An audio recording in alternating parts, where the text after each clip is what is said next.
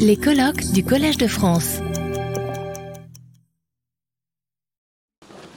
Euh, je vais demander, Omar, si vous voulez bien venir euh, vous installer, puis Florence aussi, si tu veux bien nous, rejoindre. Euh, on a décidé de modifier un tout petit peu ce qu'on avait prévu initialement de faire comme un échange essentiellement avec Omar Fertat et avec Tiffaine Samoyo autour des enjeux liés à la traduction. On va bien sûr en parler, mais on va inclure dans ce dialogue Florence pour d'abord lui permettre de, de, prendre un petit peu la parole, pour lui permettre aussi de nous donner ses réponses aux questions que, l'on a, et puis simplement conclure un peu plus légèrement la journée qui commence à être bien longue et, euh, au terme de laquelle nous avons discuté de beaucoup de choses déjà. Donc euh, simplement un petit mot euh, sur euh, ce moment que, que, je suis chargée d'animer avec vraiment beaucoup de plaisir. C'est un moment qui est un peu comparatiste et un peu intermédial. C'est déjà été le cas de, de beaucoup d'instants de, notre journée, mais là c'est revendiqué comme tel.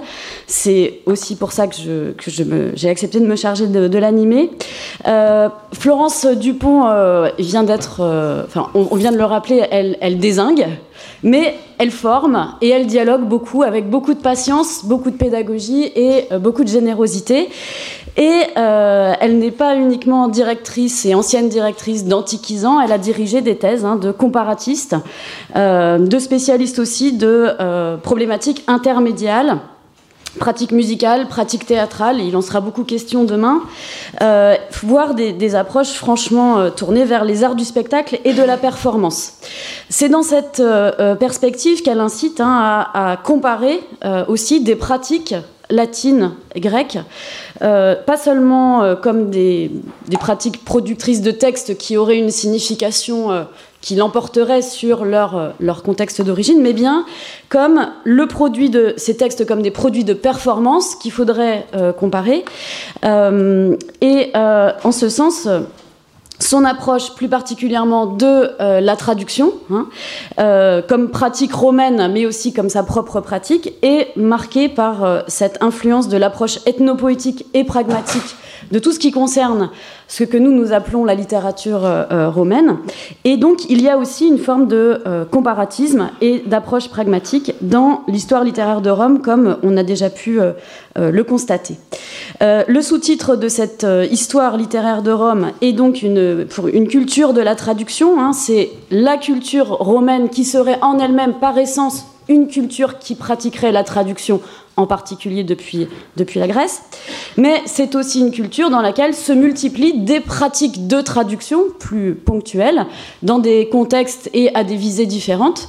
Euh, et je rappellerai aussi d'ailleurs que euh, Florence avait commencé à diriger la thèse de, si je me souviens bien, de Renaud Boutin, qui avait commencé à travailler sur ces pratiques de traduction euh, pour déconstruire un petit peu l'idée que pour les Romains, traduire les Grecs, ce serait leur rendre hommage, et donc s'inscrire dans une continuité identitaire d'une certaine façon, mais au contraire, produire tout un tas de choses euh, à partir desquelles la traduction n'est qu'un prétexte en fait hein, à produire euh, d'autres d'autres œuvres, d'autres types de pratiques, d'autres types de performances. De façon significative, Renaud Boutin est parti à basculer du côté des arts du spectacle en tant que praticien et je trouve que c'est assez significatif de la productivité aussi de la démarche de, Florence, qui a pu irriguer hein, la pensée non seulement de euh, spécialistes de la littérature et de l'histoire et de tout un tas de disciplines universitaires, mais aussi la pratique euh, euh, d'artistes et de metteurs en scène. Alors, Remettons donc euh, ensemble, si vous le voulez bien, la, traduction à sa place historique, pour reprendre la formule qu'Alexandre utilisait tout à l'heure à propos d'autre chose. Mais avant cela, je voudrais euh, simplement rappeler euh, que Florence Dupont a aussi pratiqué elle-même la traduction. à propos du, du, Tieste de Sénèque et de sa mise en scène en 2018, elle, commentait dans une interview, je me permets de, de te citer Florence, j'espère que ça ne te fait pas violence, elle disait qu'il faut maintenir un sentiment de distance. Et en même temps, il faut que tout, en particulier ce qui relève de l'affectif, soit immédiatement perceptible. Donc, on joue là-dessus. Alors, je me suis permis d'isoler cette phrase qui était bien sûr pas du tout un manifeste hein, sur, euh, sur ton idée de la traduction, comme une phrase qui montre bien à quel point la traduction pour Florence Dupont est quelque chose d'expérimental, d'ouvert, hein, euh, qui doit donner lieu à des productions autres et non pas certainement pas à une lecture de type uniquement euh, académique.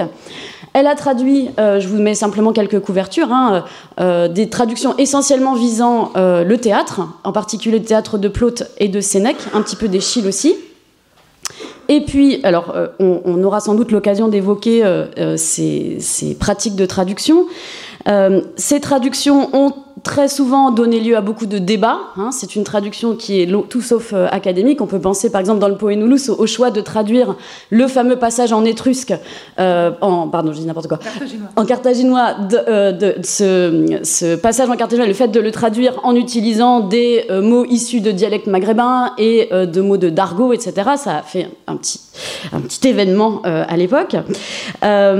Tout ça pour dire donc que euh, d'autres débats ont été ouverts aussi par la traduction. Euh, alors là, c'est des affiches euh, de, mise en scène remarquables inspirées par ces traductions. on en parlera peut-être tout à l'heure au cours de la discussion. Et puis, d'un autre côté, les œuvres de, Florence Dupont les plus académiques ont été traduites. Il, en a été fait, il y a été fait allusion il y a un instant. Des traductions donc en anglais, des traductions en espagnol et aussi des traductions en, en allemand aussi, et puis aussi des traductions en arabe euh, on va y revenir puisque nous avons ici euh, l'un des maîtres d'œuvre de ces euh, traductions en arabe. C'est pas le traducteur, je vais y revenir, mais c'est celui qui les a impulsés. Et je tiens à dire à titre personnel que ces produits-là, un moment très intéressant, alors qu'on ne cesse de nous dire que les cultures arabes sont très réticentes au théâtre, se sont mises tardivement sous l'influence de l'Occident et puis sont anti-représentation. Ben, en fait, la traduction qui s'est fait euh, en plusieurs coups euh, de, Aristote et le vampire occidental a donné lieu à tout un tas de débats très intéressants et très nuancés et très riches autour de ces enjeux de, ce que Aristote peut signifier dans le théâtre euh, arabe et plus généralement hein, dans l'ensemble des des, des, pratiques théâtrales dans le monde hein, et des questions d'esthétique tout à fait complexes. Et c'est la raison pour laquelle euh, je suis ravie donc de rassembler euh, autour de Florence pour conclure cette journée. D'abord Tiffaine Samoyo qui va commencer euh, par prendre la parole, qui est directrice d'études à l'EHESS après avoir été professeure de littérature générale et comparée à Paris 8 puis à Paris Sorbonne Nouvelle, qui est elle-même traductrice, autrice également qui anime euh, avec d'autres hein, euh, une revue euh, électronique qu'elle a contribué à fonder qui s'appelle En attendant Nado. vous avez une petite capture d'écran sur la droite. Et qui a publié en 2020 un ouvrage s'intitulant Traduction et violence. Qui remet en cause, là, encore dans le, dans le genre essai qui désingue, c'est vraiment une lecture très stimulante puisque elle nous rappelle que la traduction n'est pas uniquement un geste pacifique d'ouverture à l'autre et de concorde universelle, mais qui peut être aussi un geste accompagnant ou répondant hein, à des phénomènes de violence symbolique et euh, pas seulement symbolique d'ailleurs.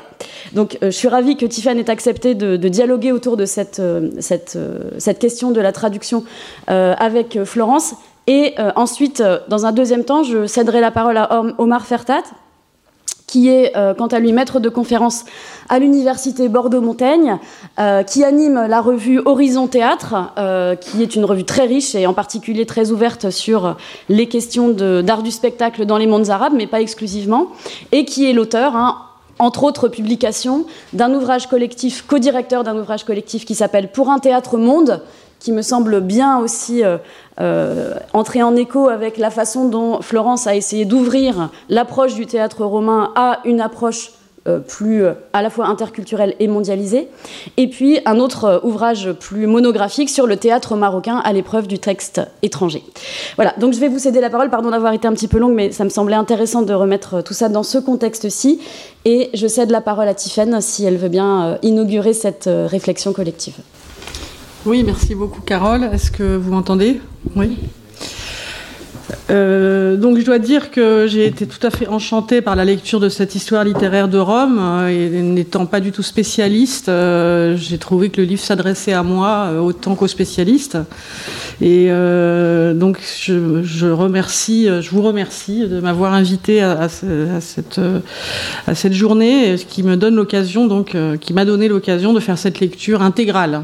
Sinon je l'aurais faite sans doute un tout petit peu moins de manière un peu moins approfondie.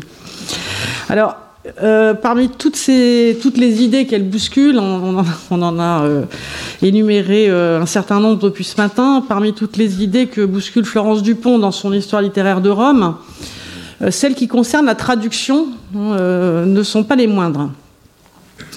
elle remet en cause la conception un peu univoque que les historiens de la traduction ou les traductologues ont de la traduction à Rome, hein, c'est-à-dire comme un processus traductif assez univoque, euh, qui serait allé euh, uniquement dans le sens de l'acclimatation culturelle. Euh, la manière de traduire de Rome n'est pas non plus hein, l'imposition d'une culture à une autre. Elle contribue, c'est ce que montre très bien l'ouvrage, en tout cas dans sa première partie, à la construction politique volontariste d'une communauté plurilingue qu'il faut doter d'une langue partagée.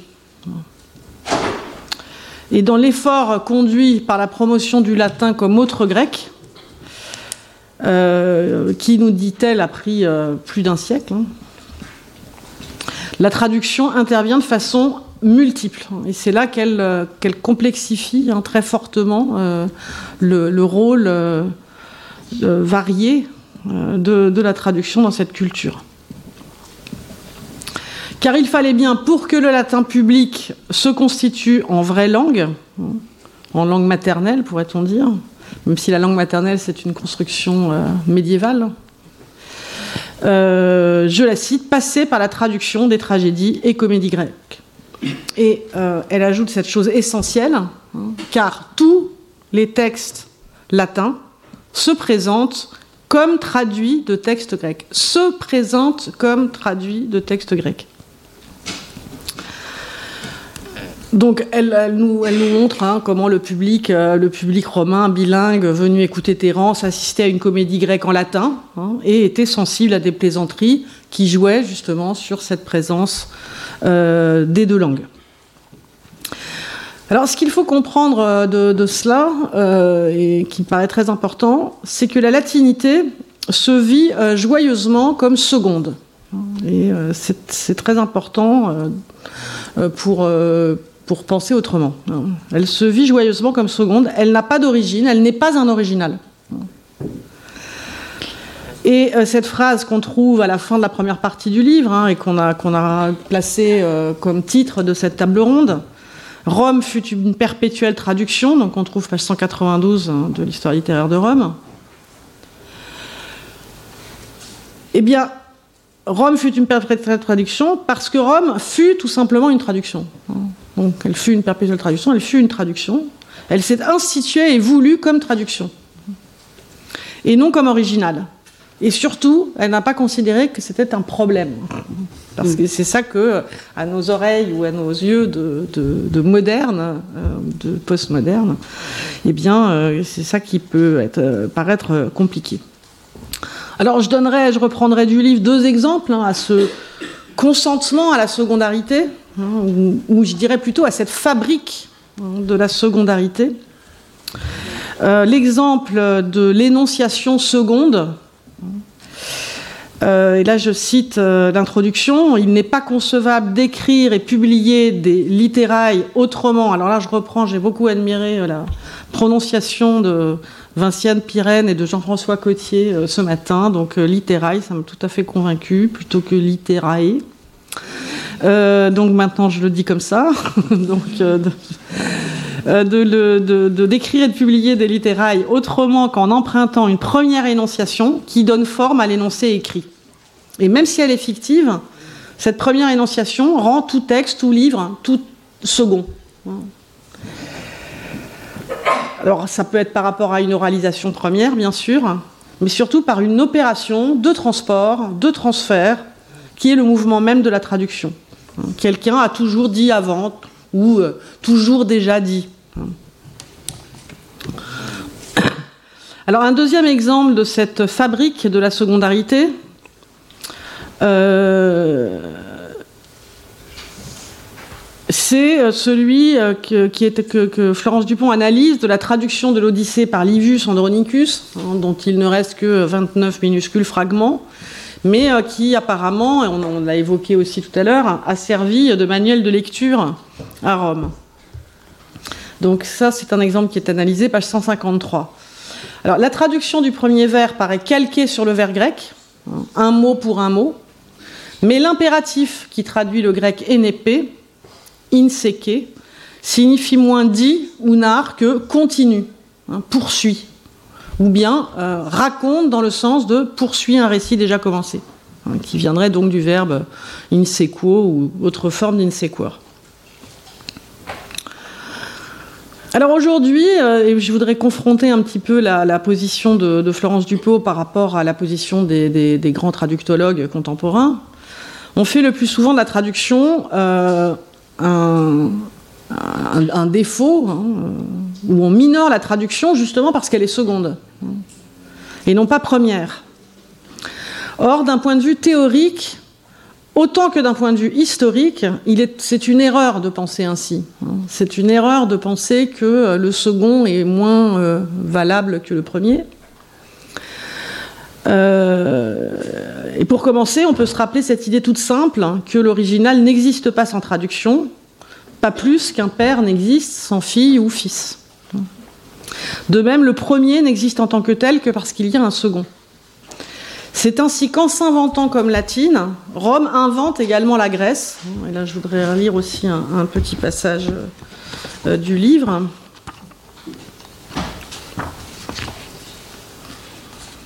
Le latin, identité de Rome et altera lingua, pose face à lui le grec des litterae graecae comme autre et identité de la Grèce. Une coupure a eu lieu.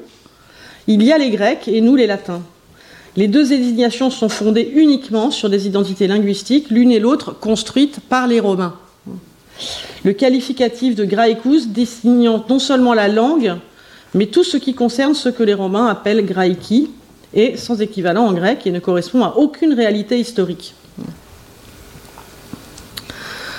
Donc cette secondarité euh, va de pair avec le, fait que le latin ne devient que tardivement langue maternelle. Il se construit par le rituel, puis par la politique, comme langue paternelle. Donc on voit ici la différence entre une langue privée, maternelle, et une langue de la chose publique, paternelle. Or, la langue paternelle est toujours une langue seconde. Et euh, je renverrai un, beau livre de, l'écrivain japonais Akira Mizubayashi, dans une langue venue d'ailleurs, hein, qui est un texte qu'il a publié en 2011 dans la collection L'un et l'autre euh, chez Gallimard, où il oppose sa langue maternelle, hein, le japonais, de continuité verticale, au français, hein, qu'il a appris à partir de l'âge de 19 ans, et qu'il considère comme sa langue paternelle, qui lui vient de l'extérieur et qui lui offre, hein, c'est son expression, le luxe d'une seconde vie. Et euh, en écho à cela, je voudrais reprendre le dialogue entre le père et le fils, au début d'un texte de Cicéron sur les divisions de l'art oratoire, avec le cite Florence Dupont dans, l'histoire. Hein. C'est absolument un dialogue absolument génial. Un dialogue entre le père et le fils, hein, qui est l'exercice du passage d'une langue à l'autre. Le fils de Cicéron euh, commence par parler. Hein, je, je, cite dans la traduction de Florence Dupont, puisque toutes les traductions de ce livre sont les siennes. Donc Cicéron fils, mon cher père, je désire t'entendre. Écoutez bien. Mon cher père, je désire t'entendre dire en latin ce que tu m'as transmis en grec sur l'art du discours, si toutefois tu veux bien et que tu en as le temps. Alors son père lui dit d'accord, et c'est le fils qui propose la méthode. Voici la méthode qu'il propose, Cicéron fils. Ainsi, tu veux bien qu'à mon tour, je t'adresse en latin et dans l'ordre les questions que tu as l'habitude de me poser en grec. C'est un jeu absolument génial. Je vous conseille de faire ça avec vos enfants. Donc il s'agit bien ici pas simplement de transmettre, de transporter un sens, hein. Euh, alors que vous allez le voir, hein, on a presque toujours vu la traduction romaine comme la transmission, la traduction du sens, mais une forme. Hein. Euh, à travers aussi hein, le principe bien connu euh, des, traductologues, et qui est la première prise de position théorique que l'on connaît sur, euh, la traduction. la phrase de, Cicéron, Nec comueri ut interpres, sed ut orator, je ne les ai pas traduits en interprète, mais en orateur. Donc s'intéresser à la traduction, c'est ainsi prendre la mesure de la force pensive de la secondarité contre l'origine. Et euh, bien des perspectives hein, se trouvent changées lorsqu'on regarde les choses du point de vue de ce qui est second et non du point de vue de ce qui est premier, hein, de ce qui euh, vient après et non de ce qui vient avant. Alors, je voudrais reprendre euh, euh, cet adage, donc cette position de Cicéron, mettons, sur la traduction, et, la façon dont elle a été interprétée par, euh, certains traductologues. Et également la position donc, de ce livre-ci sur le double mouvement d'appropriation et de rejet qui caractérise la culture romaine de la traduction hein, par rapport à une conception plus univoque de la traduction à Rome telle qu'on pouvait la lire précédemment.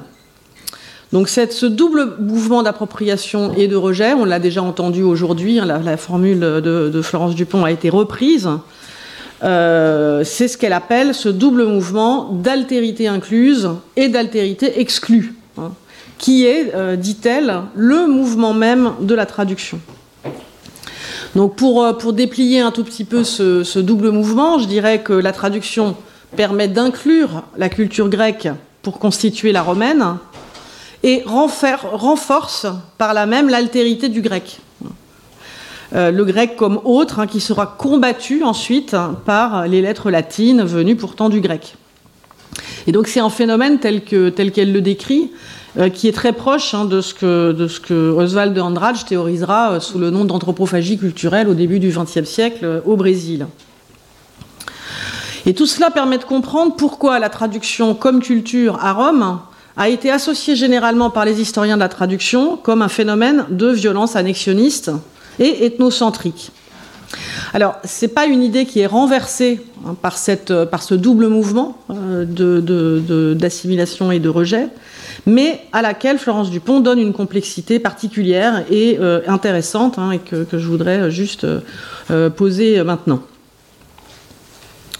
Alors, s'il y a une différence entre la position des traductologues, euh, je parlerai ici aujourd'hui, je prendrai que deux exemples hein, qui sont Berman et Méchonic euh, et Florence Dupont, euh, je dirais que c'est aussi lié au fait que la traductologie telle qu'elle s'est développée en France à la fin du XXe siècle a été très très marquée par le romantisme allemand. Hein.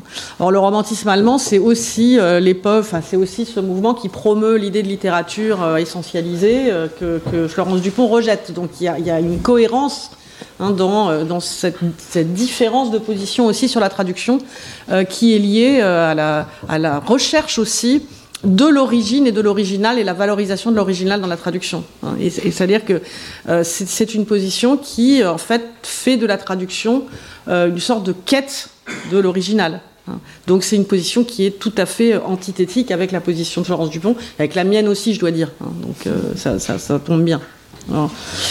Mais euh, donc je, cite Berman, que par ailleurs j'admire beaucoup. Hein. Euh, la traduction et la lettre, page 31. La traduction ethnocentrique, d'ailleurs ça se voit, mon livre il est tout déchiqueté. La traduction ethnocentrique née à Rome la traduction ethnocentrique née à Rome. Alors c'est vraiment la traduction ethnocentrique, c'est la traduction à laquelle il s'oppose radicalement dans tous ses ouvrages. La traduction ethnocentrique née à Rome, dès ses débuts, la culture romaine est une culture de la traduction, donc euh, il met ça avec des tirets. Après la période où les auteurs latins écrivent en grec, écoute bien Florence, après la période où les auteurs latins écrivent en grec, vient celle où tout le corpus des textes grecs est traduit, et cette entreprise de traduction massive est le vrai sol de la littérature latine. Alors ce qui est intéressant, c'est que si on entend comme ça rapidement, on peut avoir l'impression qu'ils sont d'accord. Mais en fait, hein, il n'en est rien. Parce que le récit qui est fait par Berman est linéaire, scandé, mais successif et continu. Et il présuppose surtout qu'il existe préalablement une catégorie des auteurs latins qui écrivent d'abord en grec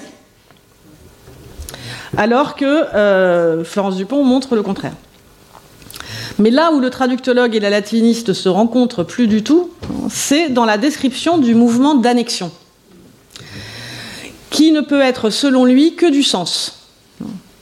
La traduction annexion, hein, telle qu'elle sera reprise ensuite et synthétisée par Jérôme euh, pour la traduction de la Bible, cette conception qui est devenue, selon Berman, canonique en Occident, elle, prend, elle est, selon lui, seulement annexion du sens. Si la traduction est annexion, écrit-il, elle ne peut être annexion que du sens. Si elle est captation du sens, elle ne peut être qu'annexion. À cette traduction ethnocentrique, condamnée par Berman comme non éthique, car non respectueuse de l'altérité, il oppose donc ce qu'il appelle la traduction littérale, euh, sensible donc à la lettre de l'original, hein, qui ne vise pas à faire oublier l'original, qui ne soit pas une appropriation, hein, mais une éducation euh, à l'autre. Euh, c'est toute cette promotion d'une éthique de la, traduction qui est très très prégnante aujourd'hui, hein, à l'époque contemporaine, dans les discours sur la traduction. Alors là où Florence Dupont introduit de la complexité, c'est qu'elle refuse d'hypostasier des notions comme soi, autre, euh, c'est pas simplement la littérature qui n'hypostasie pas, hein, c'est aussi l'altérité, le soi, l'identité, etc et surtout en montrant que ça n'a pas de sens pour la latinité. D'abord, elle montre que le latin et le grec ne se différencient euh, qu'après coup. Le latin se développe et change sous l'influence des traductions du grec, puisque les traducteurs sont aussi des poètes et des grammairiens. Ce n'est qu'à la mesure de son inclusion que le grec ou les lettres grecques peuvent être altérisées, devenir vraiment autres. Il n'y a pas d'un et d'autre avant. On est toujours dans ce processus théorique de la fabrique de la secondarité. Et elle montre aussi que la traduction peut être de plusieurs types. Elle peut être traduction linguistique, mais aussi interprétation, mais aussi écriture nouvelle dans un nouveau contexte, hein, religieux ou autre, transfert de forme, comme on l'a vu chez Cicéron, et pas seulement donc annexion du sens. Donc c'est ça, il faut, il faut s'entendre sur ce qu'on appelle acclimatation culturelle, et là aussi hein, il faut faire intervenir de la complexité euh, au moyen d'une, de l'effort d'une étude de terrain. Et elle montre aussi que la fonction mémorielle hein, de, la, de la traduction est, également active. Donc ce qui ne va euh, pas dans le seul sens d'une traduction ethnocentrique et destructrice.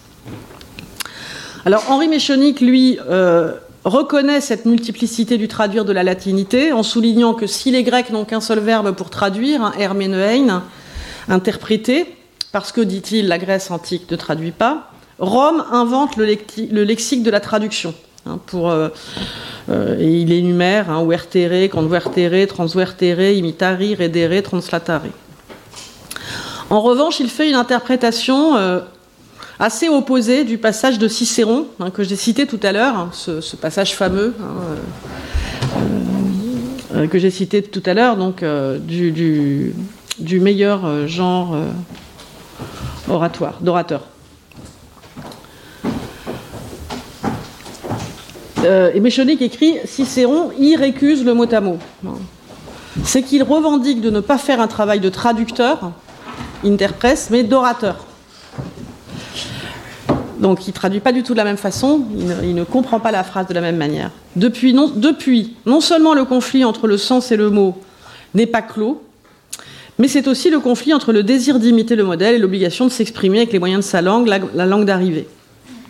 Et euh, à ce moment-là, il rejoint Berman euh, dans, son interprétation, à savoir que euh, la, Rome était uniquement annexionniste et annexionniste par le sens. Alors que page 331, lorsqu'elle commande cette même formule, Florence Dupont écrit, comme commentaire hein, de, la, formule, l'interprète est celui qui traduit le sens. Euh, fait d'un discours grec un discours latin, seul lui euh, peut le faire. Donc, et leur traduction, voilà. Le traducteur est un passeur, non pas de sens, mais d'esthétique. C'est ce que, tu écris. Alors se pose euh, la question, là, euh, peut-être ce, qui, me paraît intéressant, c'est la question du calque. Hein. C'est que traduit le calque? Est-ce que le calque traduit la lettre ou est-ce qu'elle traduit, est-ce qu'il traduit le sens? Et ça, c'est une question qui est très très compliquée parce que on le voit hein, lorsque Florence Dupont analyse des traductions, c'est qu'il il y a beaucoup de traductions qui sont faites au moyen du calque. mais finalement, qu'est-ce que traduit le calque? Parce que le calque, euh, bon, c'est considéré comme une sorte de, monstre de la traduction. Euh, linguistiquement, poétiquement, euh, c'est souvent considéré comme le monstre de la traduction. Et pourtant, ce qui est valorisé par la traduction contemporaine, c'est la traduction littérale. Mais ce qui est intéressant, c'est que lorsque on théorise la traduction littérale, on essaye de bien distinguer la littéralité du mot à mot ou du calque. Or, il me semble qu'il y, a toute une, il y a toute une pensée du calque dans la traductologie romaine, enfin dans la théorie de la traduction implicite, hein, qui, euh, qui, est une théorie qui est, implicite dans toute pratique de traduction. Dans toute pratique de traduction, il y a derrière une pensée de, la traduction. Et euh, c'est euh, quelle, quelle, pensée du calque, c'est une question que j'avais envie de poser à, Florence, quelle pensée du calque se, se, se lie Hein, à travers la traduction des, latins. Voilà. Et le calque touche aussi la métrique, hein, on le voit bien, euh, c'est bien montré aussi euh, dans, le livre. Même si la traduction littérale peut parfois euh, raviver le calque, hein, et l'exemple bien connu et étudié justement par Berman de la traduction de l'Énéide par Klosowski passe aussi, comme traduction littérale, passe aussi par l'opération par l'opération du, calque. Même si, à un moment, il indique hein, il y a bien une latinisation du français, mais une latinisation qui ne passe pas exclusivement euh, par, le, calque. Euh, et finalement, on est, il est euh, dans, la, pratique annexionniste, disons, de la traduction ou d'acclimatation, l'épreuve du calque hein, est une épreuve aussi d'absorption, d'absorption de l'autre, hein, qui après ensuite euh, euh, se, se, normalise hein, pour pouvoir ensuite être rejeté, altérisé. Alors, je ne veux pas monopoliser la parole. Il est quelle heure Bon, j'aurais des choses à dire aussi sur l'oralité, mais on verra si on a le temps après. Et aussi sur, euh, euh, voilà, sur ce qui se passe avec le latin par rapport à ce qui se passe aussi dans la construction de l'hébreu moderne. J'avais aussi des considérations là-dessus, mais on va sans doute pas avoir le temps.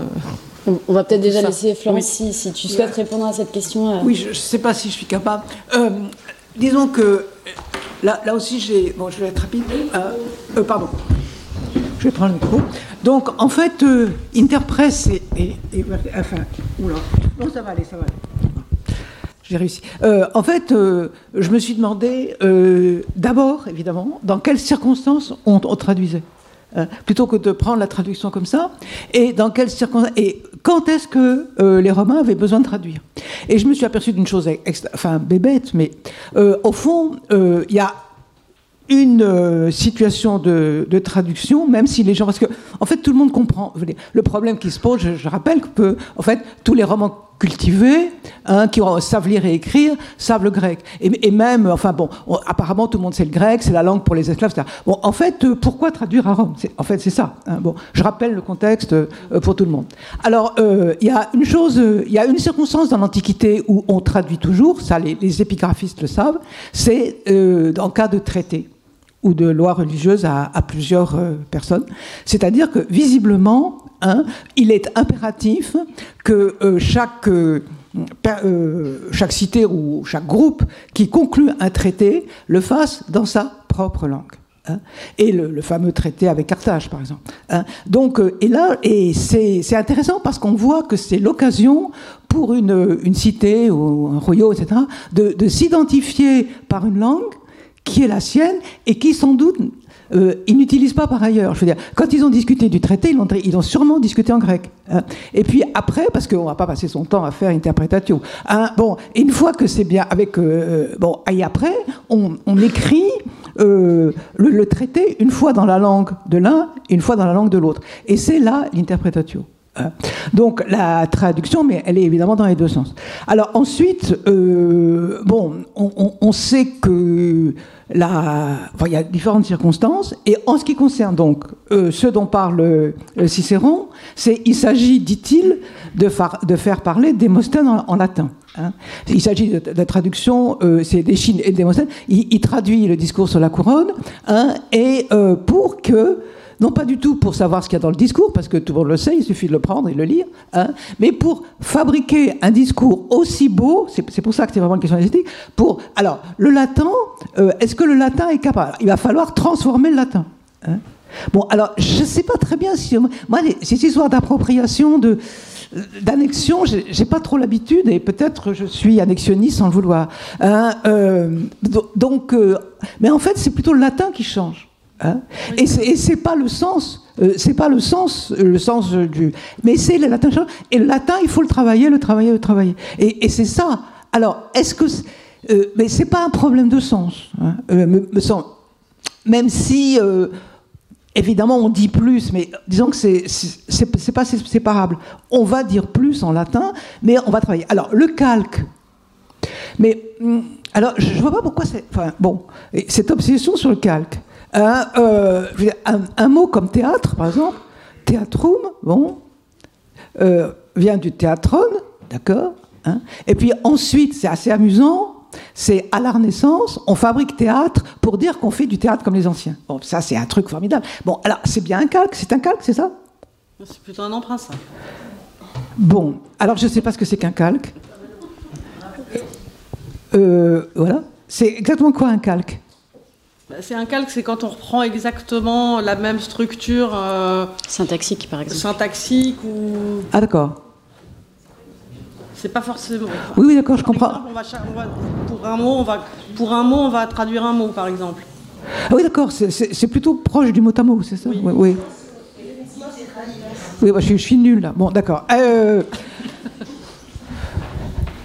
alors, bon, l'histoire du calque, euh, bon, je pense que pour les. là, il n'y a, pas de calque, hein, bah, c'est compliqué parce que, par exemple, la traduction du premier vers de l'Énéide par Livus, c'est comme un calque. Euh, de l'Odyssée. Ah oui, mais alors là. oui. Alors là, c'est tout le problème. Alors là, on, là, on n'en sort plus. Hein, euh, de, du problème du transfert de la de l'hexamètre. Oui, c'est ça. Voilà. Et euh, qui n'est pas transféré. Hein, euh, par Domicus. Et alors, bon, alors c'est tout le problème du vers saturnien. Alors là, on n'est pas sorti de l'auberge. alors, oui, non, mais c'est.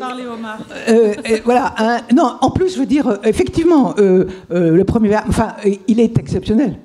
Ah, il est exceptionnel. Non, mais ça, c'est important de le. Il est exceptionnel. Euh, je veux dire, on a ce premier vers. Alors, évidemment, quand on l'a lui, on, écrit, et moi-même, j'ai écrit des, lignes et des lignes sur ce premier vers, hein, euh, qui n'en peut rien. Effectivement, oui, d'accord, j'ai compris ce que c'était un calque. Hein, euh.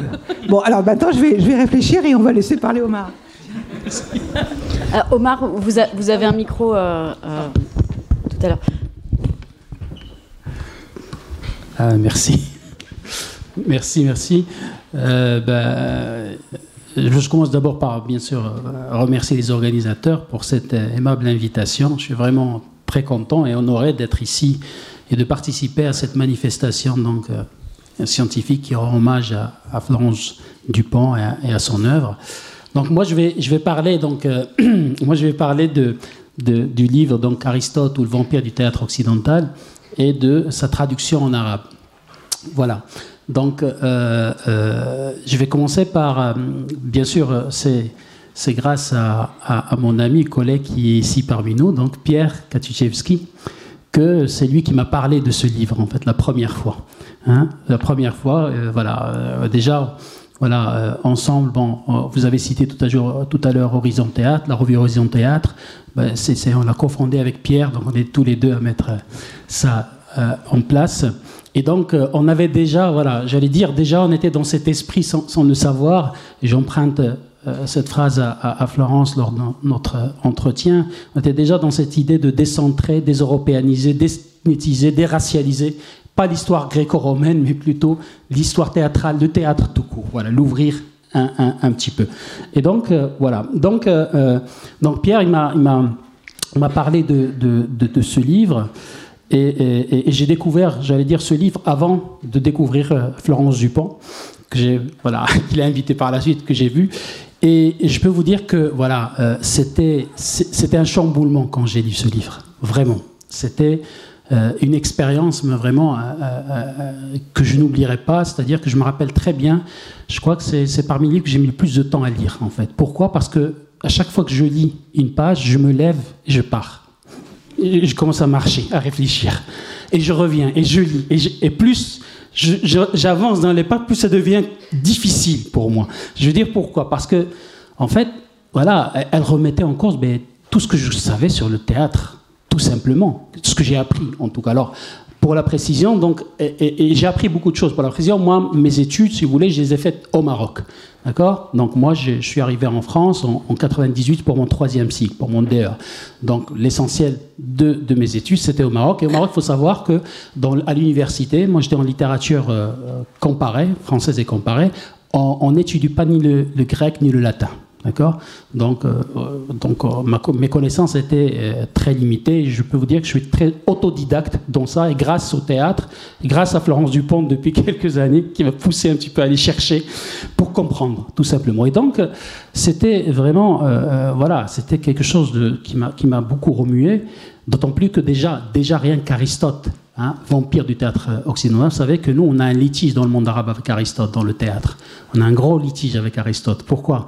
Parce que tout simplement, on estime, donc les chercheurs, que euh, on a raté, on n'a pas bien compris la poétique d'Aristote. Parce qu'Averroès, au XIIe siècle, vous savez, le, philosophe andalou, quand il a commenté la poétique d'Aristote, ben, au lieu, il n'a pas compris ce que c'est que la comédie et la tragédie, et au lieu de, il a restitué ça par panégérique et satire.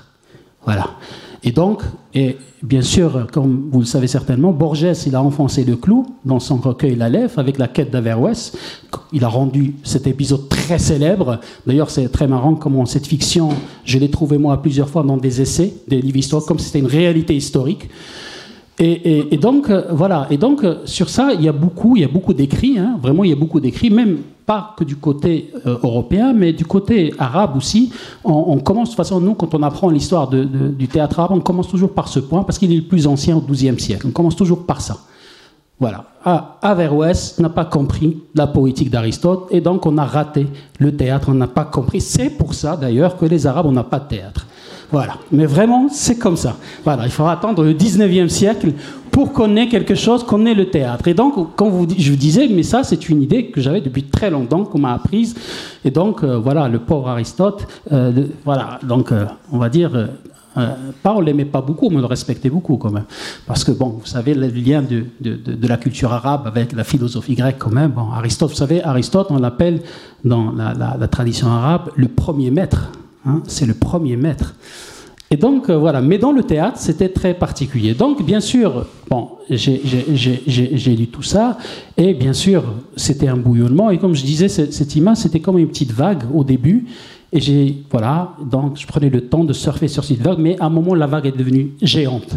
Hein, surtout quand on, s'attaque à, Brecht et, cette trilogie donc de la, la politique et euh, Aristote et euh, Dionysos. Là, c'était vraiment, ça y est, on arrivait à un moment j'étais perdu un peu. Et donc, euh, bien sûr, j'en ai parlé. Voilà, j'en ai parlé, je voulais partager ça, et je commençais à parler, donc partager avec mes collègues, donc des études, des chercheurs dans le monde arabe. Et à chaque fois, c'est vrai que je leur parlais de ça, de ces idées-là, de ce qu'il y a dans ce livre, mais ils étaient très intrigués, à chaque fois. Et à chaque fois, il me prenait l'exemplaire que j'avais de Florence Dupont, donc de euh, Théâtre de Vampire. J'en ai, ai, donné six, je crois. Donc à chaque fois, on me le prenait, on me le prenait, bon, jusqu'au jour, voilà, où euh, un collègue qui est Khalid Amin, donc à Tanger, à qui bien sûr il a pris le livre, qu'il a trouvé très intéressant, et c'est comme ça que donc il y a eu l'idée d'inviter Florence donc à Tanger et donc, c'est comme ça, donc avec Pierre, et, on est parti à Tanger. C'était, bon, euh, bon, on a vu la grotte d'Hercule, mais surtout la conférence à, l'université de Tanger, qui était, voilà, c'est la première fois que, voilà, euh, donc euh, les chercheurs, donc il y avait des chercheurs, il y avait des artistes qui ont entendu ce discours. Alors, ce que vous savez pas, c'est, bon, après, quand Florence est rentrée, ça a créé vraiment beaucoup de débats vraiment beaucoup de débats. Moi-même, personnellement, j'ai reçu beaucoup de messages. Les gens me posent des questions, beaucoup de questions. Est-ce que c'est vrai ce qu'elle raconte? Vraiment, parce que. Et je leur disais, moi à l'époque, je disais, il faut lire le livre. Bon, il faut lire le livre. Voilà, il faut lire le livre. Alors, je savais à l'époque que, voilà, je reviens un petit peu en arrière, c'est-à-dire en 2016, et c'est là où un collègue donc, qui habite à Paris, donc, euh, qui est euh, dramaturge et euh, traducteur, dramaturge, critique irakien, et, donc, euh, pareil, donc on parlait, voilà, on parlait du, du, bouquin, et euh, lui, c'est vrai que c'était très particulier, parce que ça l'a marqué, d'ailleurs, il a, il, a, il a même, bon, je suis désolé, je raconte des anecdotes, mais mais ça fait partie du récit. Donc, euh, il a failli même rater le train à cause de, du livre. Il a failli rater parce qu'on était à, la gare, on attendait le train qui allait à Paris, et je commençais à lui parler du livre, et du coup, il m'a dit il faut qu'on aille, alors ceux qui connaissent Bordeaux, à la librairie Mola, pour acheter le livre, parce que je voulais plus, moi, donner mes, exemplaires. Donc, euh, il est parti, et vraiment, il l'a acheté. Et on est revenu, bon, il a rattrapé son train, il a passé, il m'a, bon, il écrit, donc c'est lui le traducteur qui va traduire donc, le bouquin, et il raconte dans son introduction que les deux heures et demie, euh, voilà, il les a passées, mais vraiment dans, dans, dans le livre, c'était tellement, voilà, il m'a dit qu'on mettait le doigt sur là où ça faisait mal, donc, et donc voilà, c'est comme ça qu'on a eu euh, voilà, la, la, traduction, voilà, euh, la sortie du livre. Le livre a sorti en 2018 dans une première édition en Irak, que vous voyez là, c'est celle-là. Et puis l'année d'après, il y a eu deux éditions qui sont sorties, une en Égypte et une au Maroc. Euh, moi, je trouve que c'était très intéressant. Vraiment, c'était très intéressant parce que du coup, le livre a touché différentes parties du monde arabe ou des pays arabes, donc, et notamment les pays qui, voilà, euh, euh, qui ne sont pas francophones. Voilà. Donc, c'est difficile de, voilà, que ce genre de livre arrive donc, entre les mains des chercheurs là-bas. Donc euh, le livre est, sorti et bien sûr, voilà, les choses, on va dire, euh, les débats ont pris de plus belle, hein, vraiment. Là, on a eu des discussions. Moi, j'ai eu la chance de faire une présentation du livre avec le traducteur en Égypte. Alors, l'Égypte s'était présentée dans le plus grand festival qu'on a dans le monde arabe, qui est le Festival du théâtre expérimental du Caire donc, euh, qui a, je crois, fêté ses 30 ans ou 32 ans là, il n'y a pas longtemps. Et donc, et, euh, je peux vous dire que vraiment, on a eu des débats très, très passionnés, très virulents. Vraiment. Parce que, comme je disais encore une fois, on sentait que euh, ça touchait quelque chose d'important donc chez les gens, des repères vraiment qui sont importants chez les gens. Et alors, pour contextualiser, il faut savoir aussi que euh, le théâtre, de manière, de manière générale, j'ai parlé d'Aristote, mais même avec, avec le théâtre, il y a, une sorte de crise d'identité, identitaire, qui est liée au théâtre dans le monde arabe. Vraiment. Il y a une crise Aujourd'hui encore, moi je reviens, on parle du Caire, je viens de rentrer du Caire, il est encore en train de débattre est-ce qu'on a un théâtre arabe? Et comment se différencier, se démarquer du théâtre occidental? C'est-à-dire, on sent qu'il y a un poids les, chercheurs, il y a un poids qui est quelque part, qui, pèse quelque part, c'est-à-dire que, voilà, par rapport à l'autre, l'autre, bien sûr, c'est l'occidental, l'européen, aussi l'ancien colon, le puissant d'aujourd'hui. Il, y a, tous ces éléments-là, et on a eu même à partir des années 60, dans le monde arabe, un courant qui a eu beaucoup de succès, qui s'appelle le théâtre du patrimoine. Ce théâtre du patrimoine, en arabe, on l'appelle le théâtre de l'authenticisation, euh, masrah. Donc on a eu ce mouvement qui a eu beaucoup de succès, c'est-à-dire quoi ce mouvement? L'idée, c'était de trouver un théâtre arabe authentique. Voilà, on va tout faire pour essayer de trouver, mais on va essayer de trouver une forme de théâtre authentique. Je crois que c'est là où il y avait, il y a, il y a, le problème maintenant avec, avec le recul. Donc, on va chercher des formes, et c'est là où on va rejoindre euh, parce que ce sont des débats qui vont, qui vont revenir, et je vais revenir sur, sur, sur voilà, l'effet aussi que de, de, de, de ça. Il n'y a pas que des effets négatifs, mais il y a des effets très positifs. C'est-à-dire que euh, on va réaliser que euh, on, va, on va chercher des formes, mais on va oublier l'essentiel d'en parler Florence. C'est-à-dire on va aller dans des formes rituelles qui existent dans la tradition arabe. On en a beaucoup. Euh, des formes spectaculaires, mais on va prendre que la forme et on va enlever les codes, on va tout enlever, tout ce qui est parce que pour nous, on a appris, les chercheurs, les dramaturges, ils ont appris, ils ont cette idée que ces formes-là, c'est pas du, du théâtre, c'est pas du vrai théâtre, c'est pas du bon théâtre. Pour vous dire, on a un, mot qui a été utilisé, qu'on continue à utiliser aujourd'hui encore, pour qualifier ces formes, on les appelle des formes pré-théâtrales. Donc le mot veut tout dire, très théâtrales. Il y en a même qui ont utilisé l'expression des formes avortées du théâtre. Et ça, c'est Mohamed Aziz, c'est des grands chercheurs donc, qui ont théorisé ça. Donc pour vous dire quand même qu'on a, voilà, qu'on a, dans cette volonté de se démarquer de l'autre, il y a eu cet échec malgré tout, parce que ces gens-là, euh, on va avoir des expériences très intéressantes, très importantes, qui vont avoir euh, du succès. Hein, Taïb Sadallah Wannous, que peut-être vous connaissez, donc le Syrien, etc. Mais le problème, c'est que, voilà, on va buter sur quelque chose, sur, cette authenticité. On ne va pas y arriver. Pourquoi? Parce que matériellement, déjà, on ne peut pas. Parce que malgré tout, les pièces de théâtre se jouaient dans des salles à l'italienne, à l'européenne déjà. Déjà, c'était un frein. Et donc, parce qu'on est resté dans cette idée de, forme et on n'est pas allé à l'essentiel. Et donc, euh, euh, le deuxième point qui, arrive, c'est bien sûr tous ces gens, des pionniers de cette forme de théâtre-là, euh, le théâtre du patrimoine, mais ils vont se baser beaucoup sur Brecht. Alors il faut savoir, voilà, le deuxième point, Brecht, c'est un homme de théâtre qui a beaucoup, beaucoup de succès dans le monde arabe. Vraiment. Pourquoi bah Pour plusieurs raisons. Et les chercheurs, les artistes arabes considèrent comme euh, Brecht, c'est lui qui a révolutionné le théâtre, et on aime beaucoup chez lui, bien sûr, la, distanciation, mais aussi ses positions politiques, on va dire, c'est-à-dire c'est lui qui était un théâtre anti-bourgeois, sachant que dans le monde arabe, les années 60-70, quand même, on a le socialisme qui, était présent, etc. Et donc ça jusqu'aujourd'hui, hein, Brecht. Donc, donc, vous imaginez quand les gens vont lire donc le livre de, Florence que euh, voilà donc euh, ils vont, ils vont, voilà, il y a, y a beaucoup de, de, réticence, il y a beaucoup de résistance par rapport à des choses donc qu'ils considéraient comme voilà écrites dans, dans, dans, le marbre. Alors ce qui va se passer après, donc après les, trois, les trois, pour vous dire à tel point, à quel point c'était, les débats étaient importants. Vraiment, c'était le débat, on va dire la petite, la toile, hein, surtout les réseaux sociaux, c'était vraiment. Après, on avait même des clans anti, pour, etc. C'est devenu jusqu'à ce que un collègue, vraiment qui un, un, dramaturge marocain, qui travaillait dans, alors aujourd'hui, ce qu'on appelle l'Institut du théâtre arabe aux Émirats arabes unis. Donc, il est le, le plus grand institut qui s'occupe du théâtre dans le monde arabe. Euh, voilà, ils ont beaucoup de moyens, ils font le festival tous les ans, partout. Bon, ils ont les moyens. Et lui, à l'époque, il travaillait, donc il s'occupait des médias et de la, communication. Il a proposé de faire un dossier carrément sur cette question-là c'est-à-dire sur la réaction des hommes de théâtre par rapport à ce livre-là plus particulièrement. Et vraiment, alors, je ne vous ai pas donné les, trucs, mais vous pouvez voir, c'est un dossier qui a, qui, a, qui a, réuni des chercheurs, des artistes, des jeunes chercheurs. Tout le monde parle donc de, de ce livre-là, et c'est là où j'ai demandé à Florence donc euh, de faire un entretien. On l'a fait spécialement pour pour ce numéro-là, pour qu'on entende aussi sa voix euh, et, avant de venir, là vraiment, avant de venir ce matin, j'ai téléphoné à, ce collègue qui, s'est occupé de, la réalisation de ce dossier pour, je l'ai appelé pour lui demander les échos, un peu, voilà, me donner plus de détails. Bon, je lui expliquais.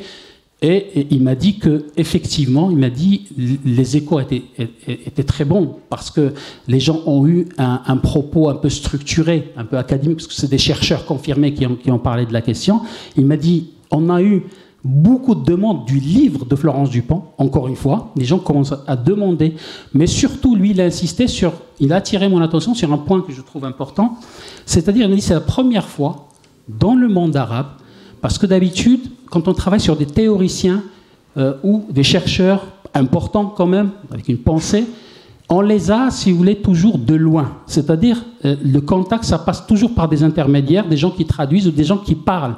Et le fait que Florence est intervenu, on l'a entendu, c'était quelque chose de nouveau, vraiment, c'était quelque chose d'important.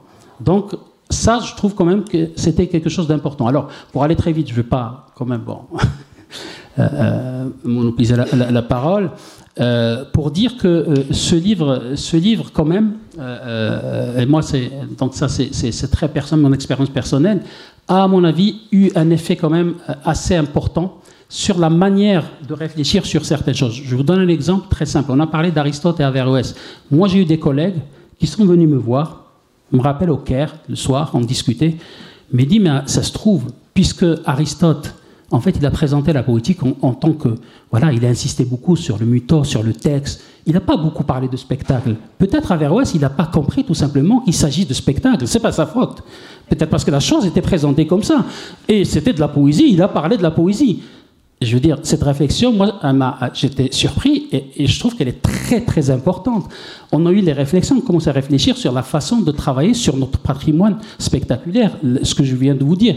C'est-à-dire que peut-être on s'est trompé de chemin en choisissant la forme au lieu de revenir sur des formes rituelles, de vraies formes rituelles. Pourquoi?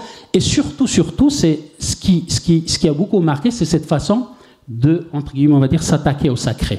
Voilà, c'est que le processus en lui-même. Comment Florence a déconstruit quand même quelque chose de, voilà, qui nous semblait une citadelle imprenable.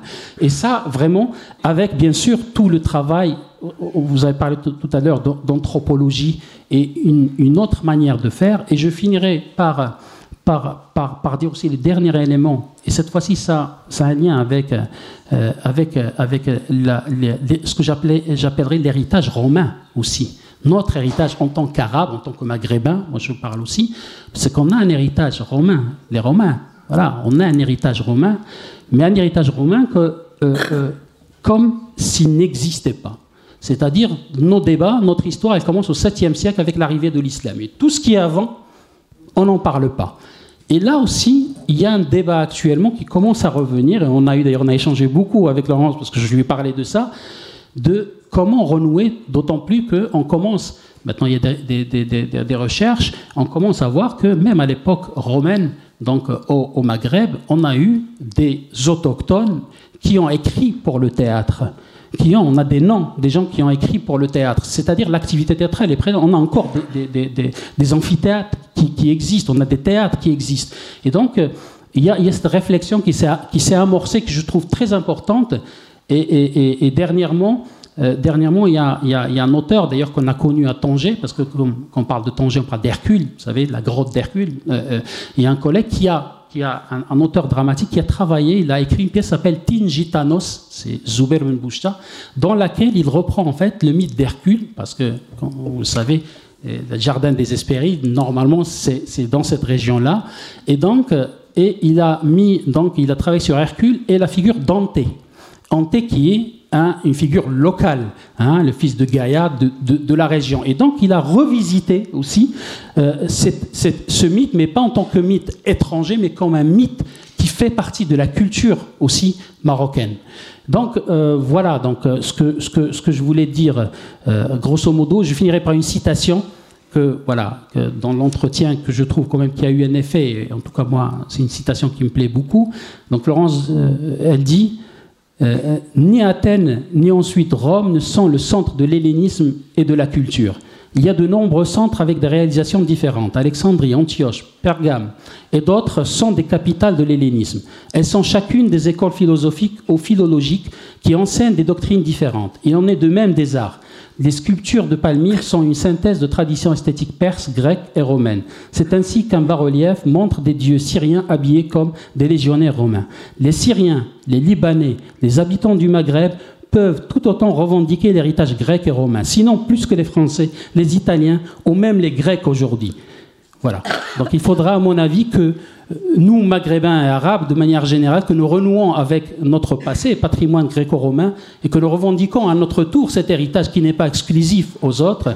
C'est pour cela que nous attendons avec impatience les prochaines traductions arabes des ouvrages de Florence Dupont portant sur Rome, qui peuvent constituer pour nous une bonne entrée en la matière. Merci. Retrouvez tous les contenus du Collège de France sur www.colège-2-france.fr.